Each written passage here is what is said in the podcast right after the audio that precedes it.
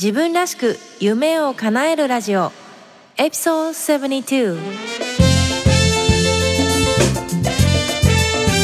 こんにちは。サンディエゴメイコと中村真由子です。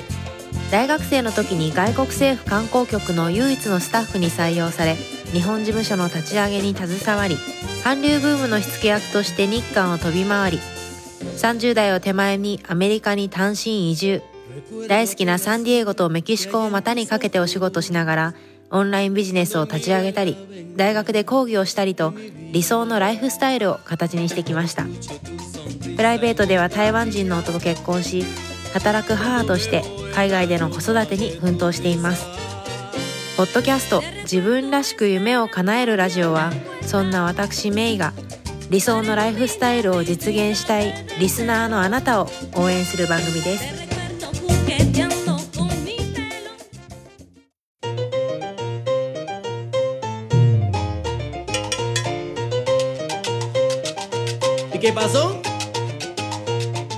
こんにちはメイです。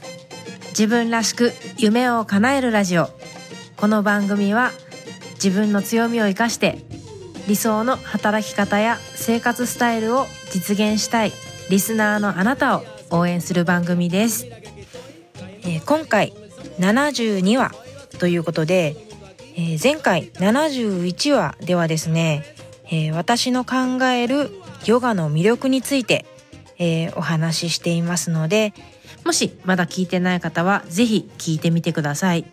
なんかね結局なんかこう精神面でのメリットみたいなこととかをねたくさん話してしまったんですけど覚えまでもう一つそのその運動としてももちろんいいヨガなんですけど何がいいってそのレベルによってねいろいろそのヨガのやり方って違うんですけど基本的なヨガってこう道具を使わずに自分の体一つですごい運動になるんですよね。でなんかこう自分の体なのに支えられないなとかね。重たいなじゃないけどそんなのとか自分の体なのにあここってこのぐらいまでしか動かないんだとかね。なんかそういった発見があったりとかあとやっぱりその日々の体調にもよってねあ今日は結構こうだなとかああだなとかっていう気づきがあったりとか。そういうのもあのヨガの魅力かなと思いますね。なんかこう特別な、こう、器具とかがなくてもね、十分な運動ができるって、マット一つあればね、その上で自分の体を使って運動ができるっていうのももう一つ魅力かなと思いました。で、えー、その前の回70話は、えー、一郎選手の引退から学ぶ自分らしく夢を叶えるえー、秘密みたいなのをね、えー、7つのエッセンスを取り出してお話ししています。こちらもまだの方はぜひ聞いてみてください。で、その中で私がその台湾で野球を見たことがあるよっていうお話をしたんですけど、で、あの、台湾の野球選手のユニフォームって名前が漢字で書いてあるよっていう話をしたんですよね。あの、日本って全部こう、アルファベットで書いてあるじゃないですか。一郎とかって。だけど、台湾の野球選手のユニフォームは全部や、あの、漢字で書いてあるんですよね。で、その、応援の仕方は結構こう日本と似てて、こう、まあ、振りがちょっとあったりとか、まあ、結構大きい声出してこう、応援するんですけど、こう、なんとか、なんとか、なんとかって、その、応援する選手の名前を言うシーンがあるんですけど、漢字の読み方がわかんないと全部発音ができなかったりして、なんかちょっとあわあわした自分がいたのを思い出しましたね。あと、この前、あの、テレビで、その、台湾の野球を、あの、旦那さんが見てて、それを見てたら、外国人選手がいたんですよって。まあもちろん日本もいるじゃないですか。あの、メジャーとかからこう来てるような。で、まあもちろん台湾にもいて、で、その人の名前も、こう、背番号の上にこう背中に載ってるんですけど、漢字なんですよ。で、漢字が、来風リーってあって、来は来る、行く来るの来るですね。で、風は、えー、福岡の福、幸福の福ですね。で、リーは力、服が来る力みたいな 名前がついてて、ライフリーと思って、もしかしてこの人ライブリーって言ったら、そうそうそうとか言って。で、日本にもこのライブリー選手と活躍してたみたいなんですよね。日本ハムだったかな。その選手が今、えー、台湾でも活躍してるそうなんですけど、えー、漢字の名前がついているっていうね。そんな、ある意味かっこいいですよね。と超東洋的なユニフォームを着て、試合に出てる、えー、ライブリー選手の姿がありました。はい。そんなわけで、えー、今回72話は、えー、フローのお話をしてみようと思います。えー、脳が気持ちいいと感じる状態を生活に取り入れようということでどうぞ最後までお楽しみください。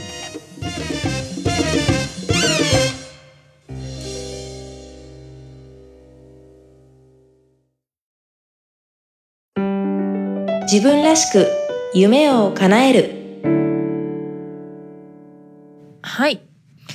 えー、今日は脳が気持ちいいと感じる状態を、えー、生活の中に取り入れようということで、えー、お話ししていこうと思います。でね、ちょっとまあ導入ってことで、ある学者さんの話をしようと思います。ね。ちなみにこの学者さんの名前は、ミハイ・チクセント・ミハイという名前の人なんですが、この方はですね、まあ今、ポジティブ心理学って言われる分野のえー、心理学があって、ポジティブシンキングとは全く別物なんで、これまた今度話そうと思うんですけど、えー、要するに、この幸福とか、クリエイティビティとか楽しみについて、えー、研究をする分野が、えー、ポジティブ心理学。ざっくり言うとそんな感じなんですけど、えー、この分野で今知られている、この、えー、ミハイ、畜生とミハイという人がいたですね。で、彼は、あの、ハンガリー育ちなんですよ。で、しかもそれがその第二次世界大戦後のもう、荒れちゃってる、荒廃したハンガリーで育ったんですね。それで、まあ日頃から生きることとは何かとかね、幸せとは何かっていうのを自問自答してたんですよね。で、えー、彼が22歳の時にアメリカに移住してくるんですけど、その後もね、この、えー、生きることって何だろう幸せって何だろうっていう問いがずっと続いてたんですね。それで、このミハイさんは、えー、芸術家とか、音楽家、ミュージシャンとか、科学者とかスポーツ選手とかを対象に、えー、日々の生活の中で、いつ、どんな時に幸せを感じるかっていうのをインタビューしていったんですね。で、その結果、どんな時っていうのが、その、彼らが、こう、クリエイティブな活動、創造的な活動とか、高い技術力を必要とされるような仕事に没頭しているときに、こう疲れを感じずに、時間が過ぎるのも忘れて、でもその時に、このもうすごい満足感を得られてるっていうことを発見したんですね。で、この学者さんミハイは、その人間がある活動にこう完全にのめり込んでて、我を忘れて、時間を忘れて、もうこの極度の集中状態のことをフローっていうふうに名付けたんですね。で、えー、英語でで、英語ではこのフローのことを、え、他にもゾーンとかピークっていう単語で、えー、表現しますね。in the zone とか in the flow とかって言うんですけど、で、今は、今となってはこのフローという考え方がポジティブ心理学のベースの考え方になってるんですね。で、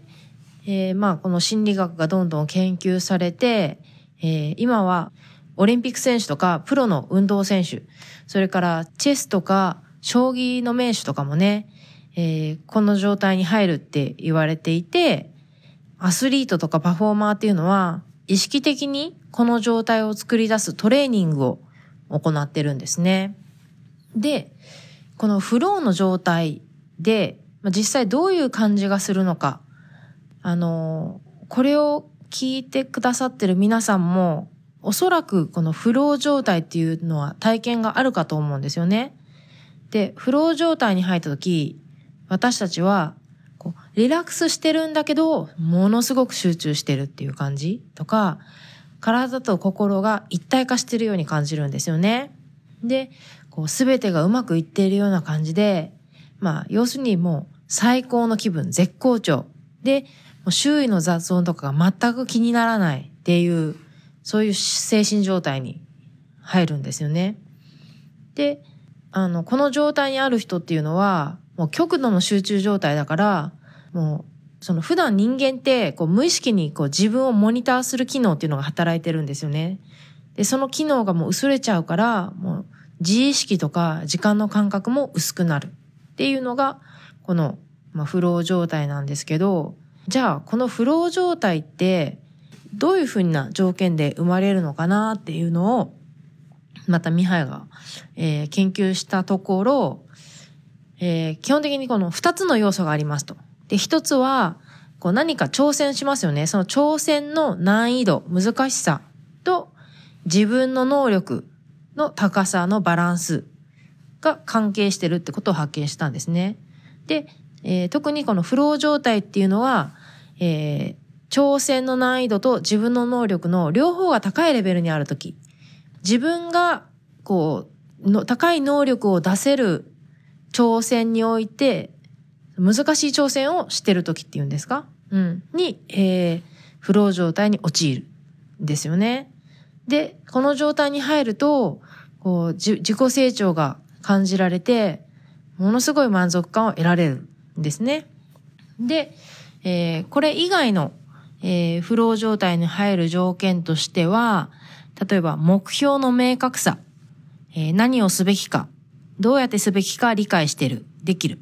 ね。それから、どれくらいうまくいっているかを知れ知れる。ね。すぐにフィードバックがもらえるとかね。あと、行為と意識の融合。これ、要するに、まあ自分はもっと大きな何かの一部であると感じる。それから、注意の散漫を避ける。えー、活動に深く集中し探求する機会を持つ。うん。それから、自己、時間、周囲の状況を忘れること。ね。日頃の現実から離れたような感じの状況。そして、自己目的的な経験としての創造性、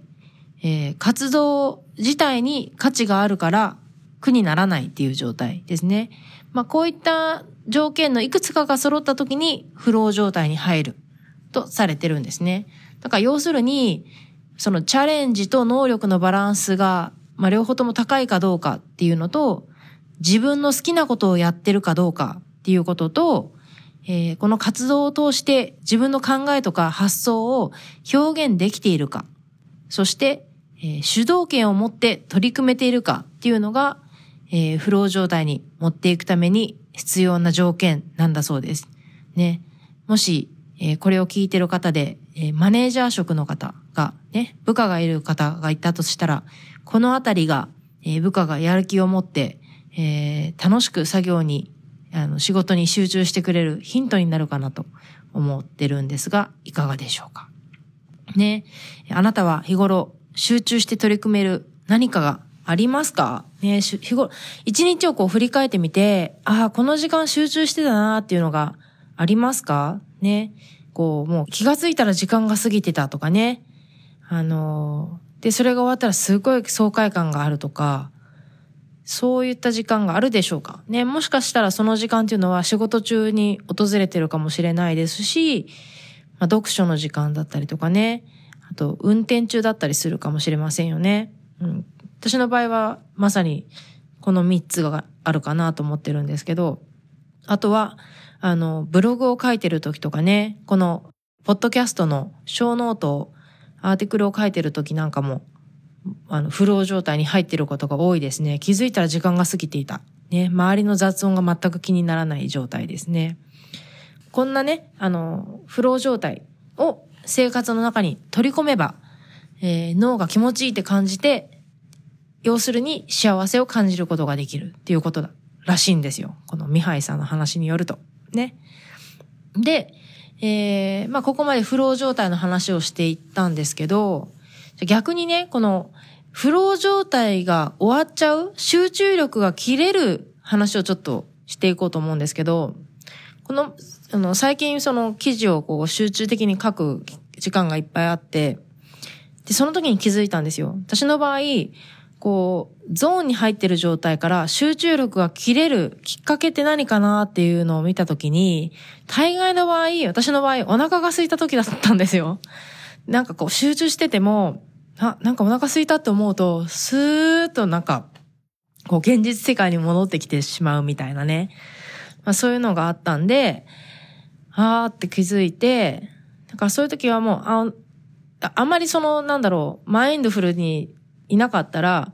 こう、あ、お腹が空いたからこの辺で終わりってなってたかもしれないんですけど、あ、今、お腹空いたって思って集中力途切れたって気づいたんで、あ、そうなんだな。じゃあちょっとナッツをつまんでまた作業に戻ろうっていうふうに、また自分と打ち合わせしてゾーンに戻っていったみたいな経験をしました。ね。あの、あなたは集中力が切れるきっかけって何ですか、ね、結構こうお腹が空いたりとか喉が渇いたりっていうのは集中力が切れるきっかけなのかなと思ってます。で、もう一つ、えー、まあ、このフロー状態に入りやすい時間帯をプライムタイムと呼ぶとした場合に、その一週間の中で、一日のうちでもいいですし、一週間の中でもいいですけど、どんな時にこのプライムタイムが訪れてるかなっていうのを知っておけば、もっと効率的に時間を過ごすことができると思いませんか？うん。で、そう思ったので、最近は私は手帳を使ってこのプライムタイムを、知るようにしてるんですね。だからその一日のうちで、あ、今、すごい没頭してたなって、こうゾーンに入ってたなって思う時に、思ったら手帳にこう何時から何時までこの作業をやってて、ゾーンに入ってたよみたいな感じで書いとく。で、それを振り返ると、あ、だいたい何時頃に、こういう作業をやってる時に、あの、プライムタイムが来てて、ゾーンに入ってるんだなっていうのがわかるようになるんですよね。で、それが分かれば、その時間帯とか、その精神状態なりの時間に自分のこう、なんだ、結果を出したいような活動を当てていくっていうのもね、効果的な方法なのかなと思ったんですが、どう思われますでしょうか？ね。なんか一日をこう、もっとね、マインドフルに過ごすことで、もっと自分のことが知れるようになると思うんですよね。で、そうやってこう自分のこう取説っていうんですか、取扱説明書が、こう、どんどんはっきりするにつれて、あとはもう好きなことを迷わずやっちゃうっていう感じなのかなと思っています。うん。えー、皆さんは一日のうちで、え、どんな時間帯に、まあ、そして何をしてる時に、フロー状態に入ってますでしょうか？ね。ぜひ振り返ってみてね、手帳使ってる方は手帳にあの書き込んでみたりして、傾向を知ってみるとまた面白いんじゃないかなと思います。うん。私はね、ほんとその書くことですごいこう集中する時間っていうのが得られるっていうのが分かってからは、意識的に生活の中にね、書く時間っていうのを今取り入れるように、1日もう20分でもいいから書こうっていうふうに思って、えー、書くっていうことをしてます。うん。あとはもう運転してる時もね、子供が後ろから何とかかんとか言ってくると全然集中できないから、あの、一人で運転する時間とかはね、やっぱりいいなと、個人的には思ってるんですけど、ね、皆さんもぜひ振り返ってみてください。自分らしく夢を叶える。今日の番組いかがでしたか？もし気に入っていただけたら、購読ボタンを押していただき、お友達にもおすすめしていただけると嬉しいです。ウェブサイトサンディエゴメイドットコムでは今回の内容はもちろん他にも元気の出て役立つコンテンツをブログバージョンでお届けしています。それから夢を叶えるスピードを上げたい。すでに自分スタイルを確立するために動き出している仲間とつながりたい方は、ウェブサイトサンディエゴメイドットコムからメイのメルマガにぜひご登録ください。自分らしいライフスタイルを形にするための無料ワークシートやポイントもウェブサイトでゲットしてくださいね。理想の働き方とライフスタイルを実現するために今やるべきことをできることから始めていきましょう。今日も最後までお付き合いくださりありがとうございます。それでは次回またお会いしましょう。Have a great day! Bye bye!